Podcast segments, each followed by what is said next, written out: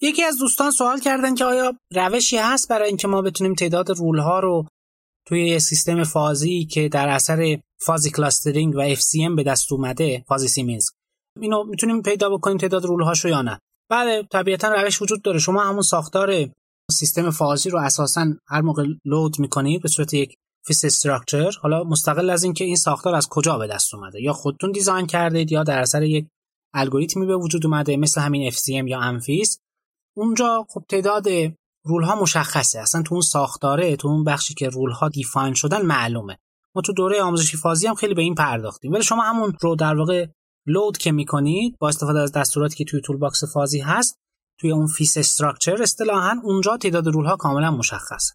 اما در مورد FCM به طور خاص، شما همون تعداد کلاسترهاتون، تعداد رول‌هاتون هم هست.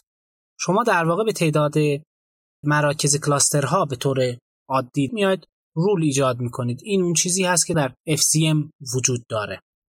حالا اینکه بعدها بعضی کلاسترها که شبیه هم در هم ادغام بشن، اون یه داستان دیگریه. ولی در واقع تعداد مراکز کلاسترها همون تعداد رول‌ها هست در مورد FCM.